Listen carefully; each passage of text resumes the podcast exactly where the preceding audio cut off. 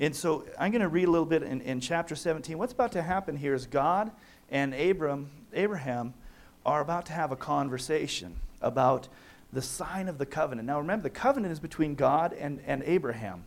And right now, so far, Abraham just has to, his part's not, not really clear yet. He, God's going to do all this. He's going to be as numerous as the sand is, as the stars in the sky, his children. And so it says, when Abram was 99 years old, nope, none of you in here. The Lord appeared to Abram and said to him, I am Almighty God. Walk before me and be blameless.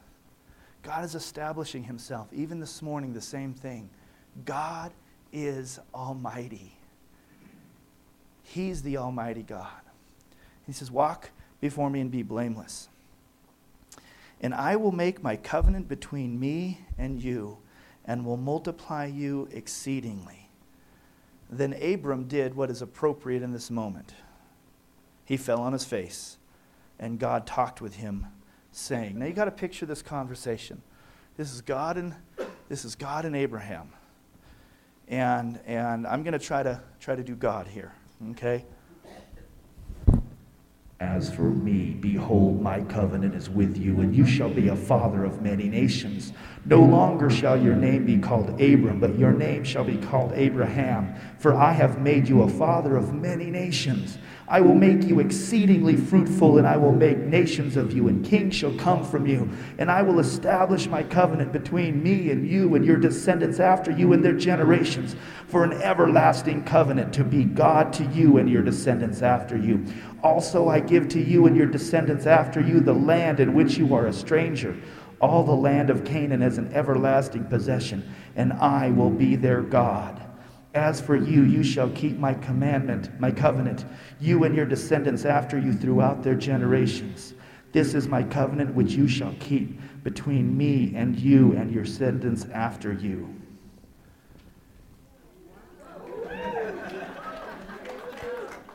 And Abraham says, Cool. This is really cool. So, God, this, you're going to do all this what, what do you want me to do? And God says, Every male child above you shall be circumcised.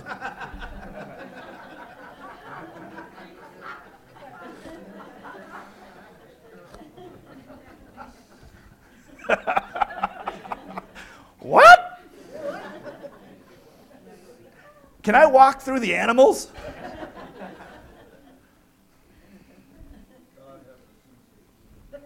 Amen. And, and, to make it clear, he goes and says, You shall be circumcised in the flesh of your foreskins. Just in case we were unsure of what was happening here.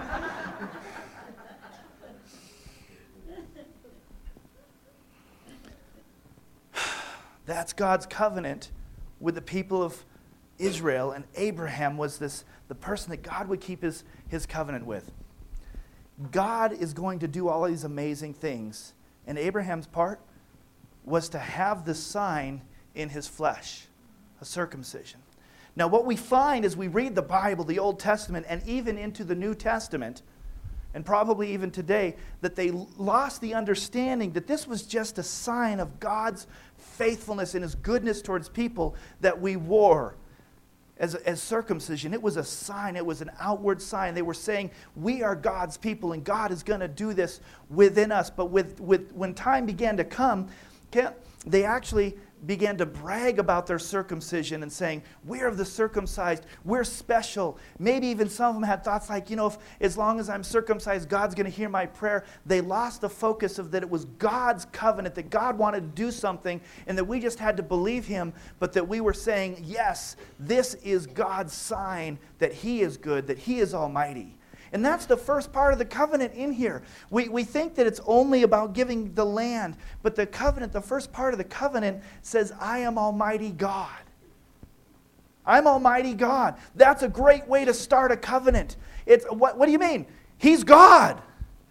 We need him to be God today. The second part is I'm going to establish you. I'm going to make you fruitful. I'm going to give you many nations will come from you. That's the second part. The first part is simply I am God Almighty. And that covenant is the same covenant he wants to make with us. He's God Almighty. We are grafted into the, the, the, the seed of Abraham through Israel because of our faith in Christ. And so here we have this we have this passage in Joshua now. Now we're going to fast forward 430 more than that years because in, in a few generations they go into Egypt, they stay in Egypt for 430 years.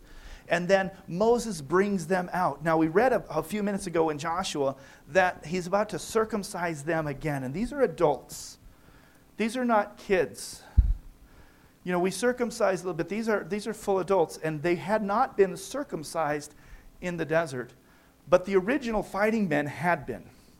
So, what we believe is that, that while they were in Egypt, they were still practicing circumcision.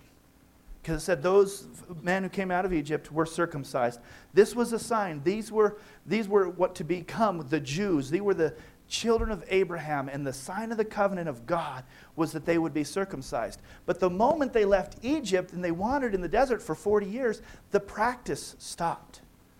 There's another practice that stopped that, that, that, I believe stopped. We're not clear on it, but I believe it stopped, and that was Passover. I don't believe that they celebrated the Passover, um, and not fully while they were in the land of Egypt.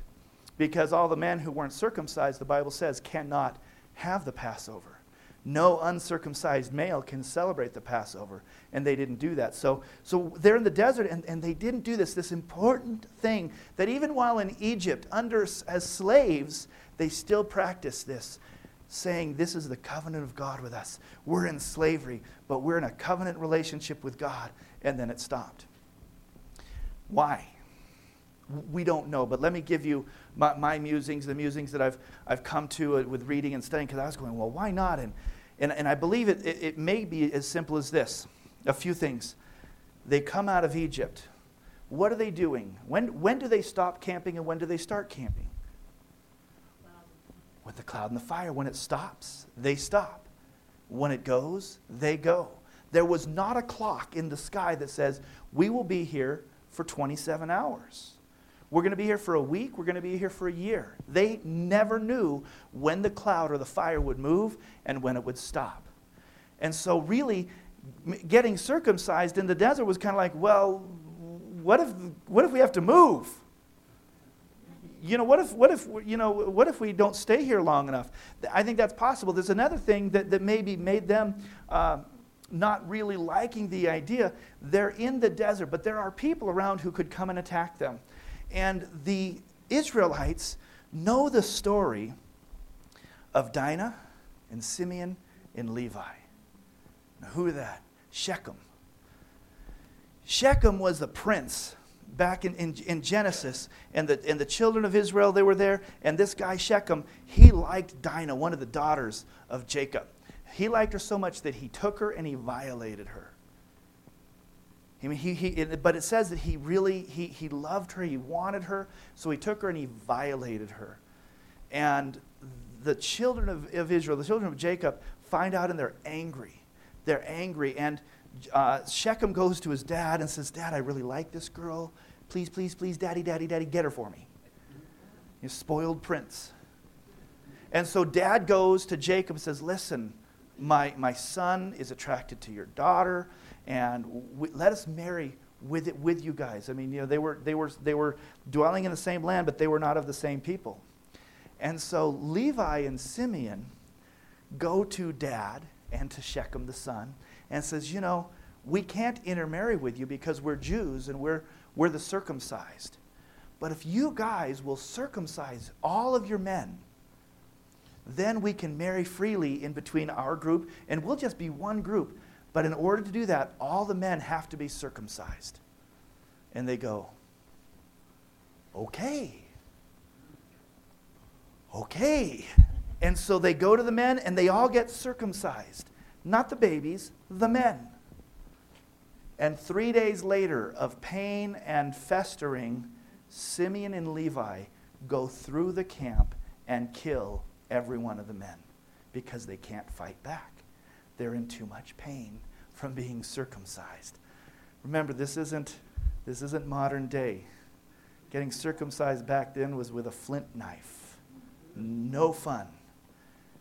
And so Simeon and Levi, they deceived Shechem and his, his dad and all the people, and they used circumcision as a way to kill every one of them and to plunder all of their property. And this is the, this is the heritage of the children of Israel. So I think it's possible that as they're going around going, should we all get circumcised again? Going, uh, what if, what if we're laying around healing and we get attacked? And so I don't know if that was the reason or not. They didn't do it. All the older people die off of fighting age. They've already crossed the Jordan.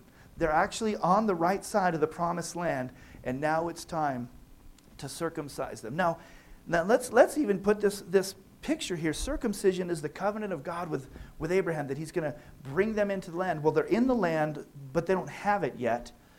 And now that they're here, they know that people around them are afraid. And sometimes when people are afraid, they fight. They know what they're there for. So is it possible that all these nations in the promised land, in the land of Canaan, are going to come and attack the Israelites? Absolutely. And so, what are we going to do? We're going to get circumcised and lay around for a week and heal and not be able to fight. This is a sign of trust in God, putting themselves back under the covenant, saying, God, it's you that's going to do this for us. It's not us. We're in covenant relationship with you, and we're, going we're allowing ourselves to be circumcised because we trust in the God who's the maker of this covenant. Wow. I think it's pretty amazing. And so it says that they stayed there until they healed from this event. We don't know how long. Then they celebrate the Passover and, and they're, they're honoring God. And then in that moment, God takes the manna away and He's providing for them as they go. He's providing for them in the fruit of the land, not bringing spiritual, spiritual bread down. So what, so what is this circumcision? I want to talk about it because how does this affect us? What, is this, uh, what does this work for us? I believe that there's a spiritual circumcision that God is more concerned with than a physical circumcision. And it, who was already talking about it back in Deuteronomy. Let's go to Deuteronomy 10:16.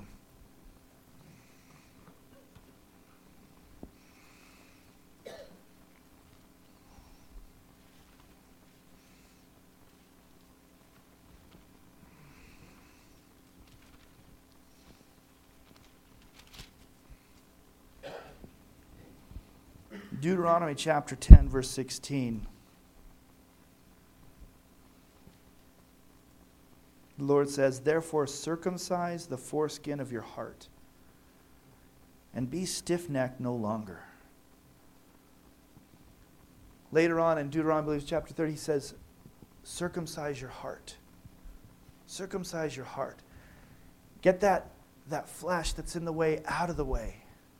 And come to me. Be stiff necked no longer. Go to the New Testament, Romans chapter 2.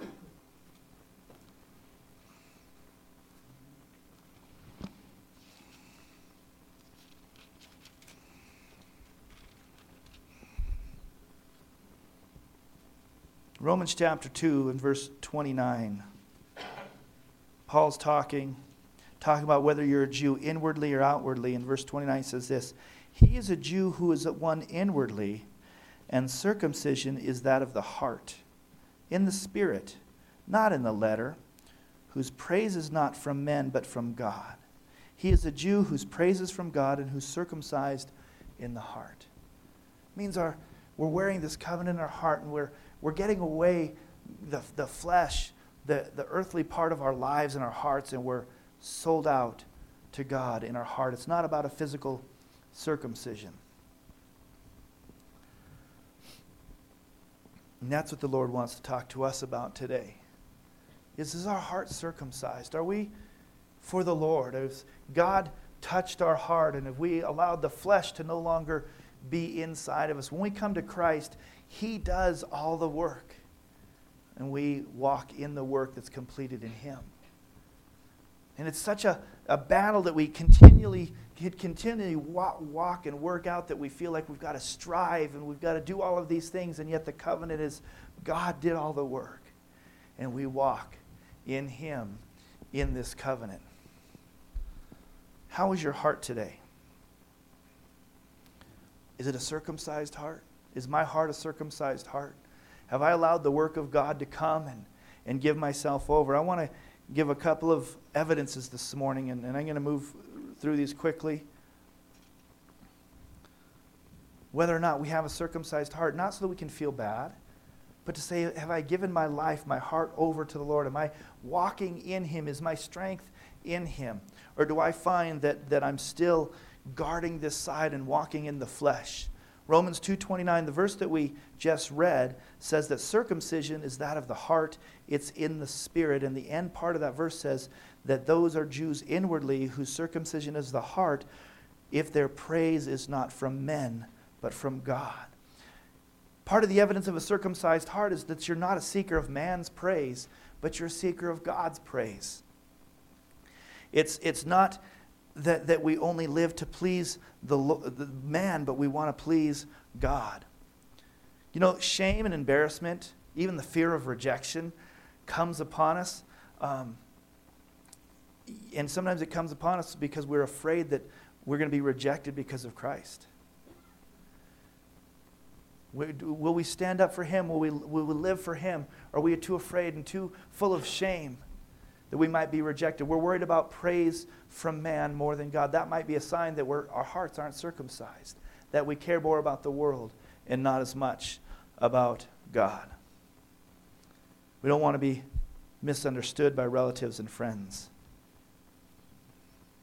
We need to seek God's approval. Acts chapter 7. 51, if you're taking notes, says, You stiff necked people with uncircumcised hearts and ears. You always resist the Holy Spirit. An uncircumcised ear means that someone can't hear and understand a spiritual truth because the heart is uncircumcised. Being stubborn and resisting the work of the Holy Spirit is a, a sign that maybe your heart has not been circumcised. Well, what's, What's resisting the Holy Spirit? Well, I think it can be a number of things, but is it possible that it's even a spiritual time of worship? And well, that can't be of God lifting your hands in worship or, or dancing. Is that resisting what maybe the Holy Spirit wants to do? Even Peter, the great apostle, had an unspiritual, uncircumcised heart for years in his ministry because he wouldn't recognize the Gentiles. God wanted to do something new. He wanted to bring in the Gentiles, and Peter had a problem with it. His heart was uncircumcised. He was even confronted by Paul. He says, God wants to bring this gift to the Gentiles. We need to bring it to the Gentiles. Is our heart uncircumcised? Are we willing to receive what the Spirit, the Holy Spirit, wants to do in our midst and in the lives of people? Don't resist Him. Don't be stiff necked. Don't be a stubborn person. Philippians 3 3 says, We are the circumcision who worship God in the Spirit. We are the circumcision who worship God in the Spirit. I believe another evidence of circumcision in the heart is when a Christian is liberated to rejoice and worship God in the freedom of the Spirit. And I think it's tied into the first one. When you're really liberated to just worship God freely, and you're not concerned of, if I lift my hands higher than this, what will they think? Maybe tempted to, to begin to dance or sway and, and in a time of worship, and, and you're like, no, no, no, I, I can't do that. No, but be free in your worship be free in your worship in the Spirit. David danced mightily and danced in his, in his undergarment that was unfitting for a king because he wasn't afraid of rejection of men. He wanted to please God. We need to be ready just to worship God abandonedly, however He calls us to. That doesn't mean we all have to look the same, but if God's leading you to step out in a time of worship or to do something, we say, I'm going to worship God truly. I want to have a circumcised heart. I want my heart to be open to Him, and I want to worship God in the Spirit, in spiritual ways, and be open however He wants to. feeling a word come up in the time of worship, a prophetic word, I'm going to be free and I'm going to do that. In the same verse, the same verse, Philippians chapter 3, verse 3, it goes on to say that another sign of true circumcision is having no confidence in the flesh. You know, I was having a great conversation with someone this week, and, you know, outside of Christ, we can't do anything. And we wrestle with that. I wrestle with that. I'm like, well, there's a lot of people living in the world, they're not saved, and they're doing things all the time. And some of them are artists or athletes. You go, what do you, can you really not do anything outside of Christ? The Bible says that God holds everything together, which means even the fact that we breathe is a gift of God. Everything that we do is God allowing us to do it. Whether we're saved or not, it was God who gave us the talent, the ability, and He holds it all together. And we shouldn't have confidence in the flesh. We should have confidence in our own talents and our own ways. On the worship team or as a pastor or in the workplace or whatever it is, we should have no confidence in us, but put our confidence in Him. That He's the one who gives us their abilities, He gives us life. God, help me to be humble, understand that it's you who caused my lungs to, to go. You've, you're in charge of the electrical synapse in my brain, even. I don't want to put confidence in the flesh. I want to put my confidence in you. Leviticus chapter 26. In Leviticus chapter 26 and 40, 40 and 41, it talks about being able to confess our wrong, and that's the sign of a circumcised heart.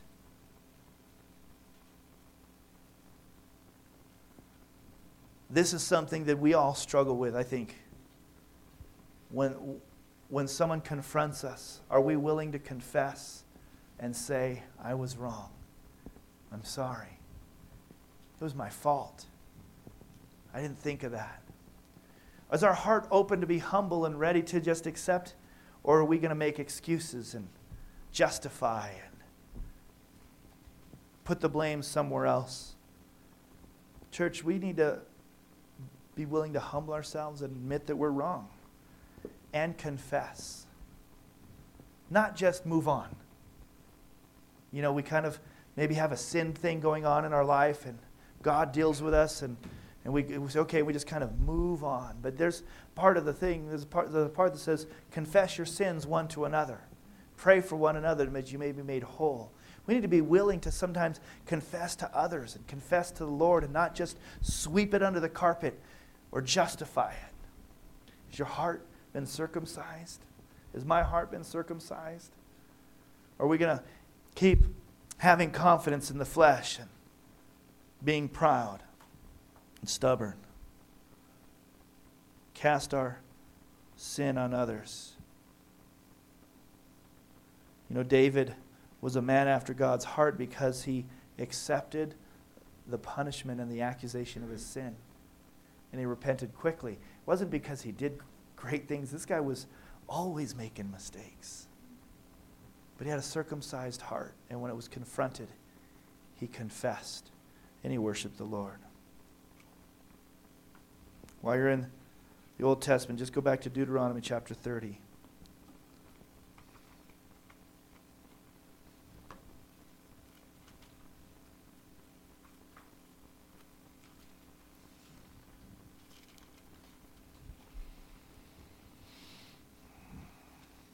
Verse 6.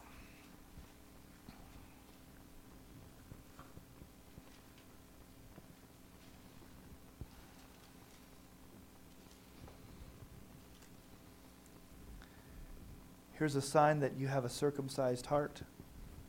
And the Lord your God will circumcise your heart and the heart of your descendants to love the Lord your God with all your heart and with all your soul, that you may live. Go to verse 8. And you will again obey the voice of the Lord and do all his commandments, which I command you today. The sign of a circumcised heart is that we love the Lord with all of our heart, and that we obey his commandments, and that we're quick to obey. Now, we can obey from the outside or we can obey from the inside. When we try to obey from the outside of God, in other words, just trying it on our own, we fail. But when God circumcises our heart and we, li- we understand and we're humbled and we live from within Christ, Christ lives within us and we live within Him. The, the circumcised heart says that you love the Lord with all your heart and you obey the voice of the Lord and do all His commandments. From within. We can't do it on the outside. We say, we say that all the time. The whole law points and gives us all these things that we have to do, and we can't do them. But within Christ, we obey his voice. He leads us, he gives us the strength. We love the Lord with all our heart. And I tell you, that's, that's a hard one. Do I love the Lord with all my heart or just part of it? Am I humbled? Am I stubborn? Do I worship truly? Do I resist the Holy Spirit? Do I have more confidence in my flesh? Do I confess when I'm wrong? These are signs to us of our heart, and this isn't about feeling bad. It's about where are you? Have you allowed God to circumcise your heart? And I believe this is one of those things that that that flesh can grow back over our heart again, and you have to be circumcised again and come to Him and say, Lord, I've taken back the flesh part of my life. I'm doing this on my own, and I don't want to. I need to be in you. I want you to circumcise my heart. I don't want to have outward signs to people. I want to have a heart that you know truly. And I'm loving you, and these things are happening in my life because you've made a difference in my life, and I've committed my everything to you. I have no strength in myself, in my flesh. Nothing to offer, but only you, God. I offer myself to you. How are you doing? Let's take a moment and talk to the Lord.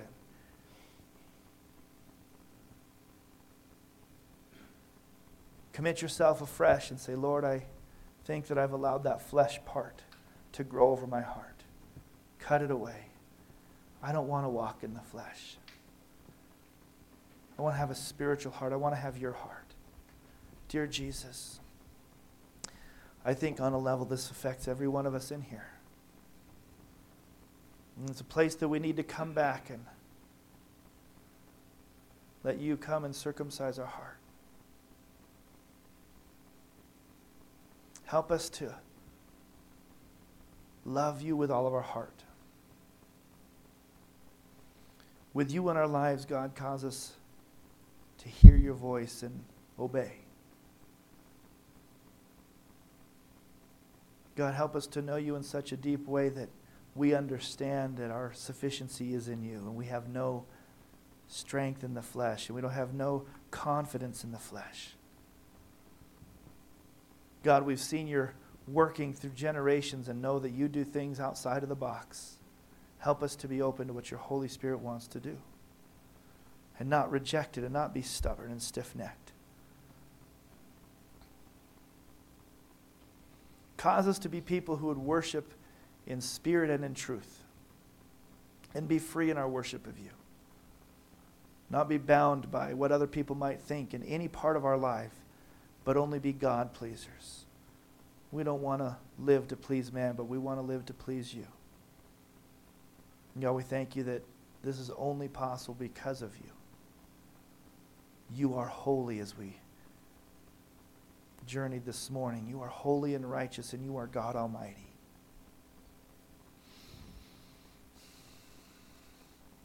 Lord, this morning we commit ourselves again afresh to you. Ask that you would change our hearts. Would that conform us into your image? Be people of the Spirit and not of the flesh in Jesus' name. Amen. Amen.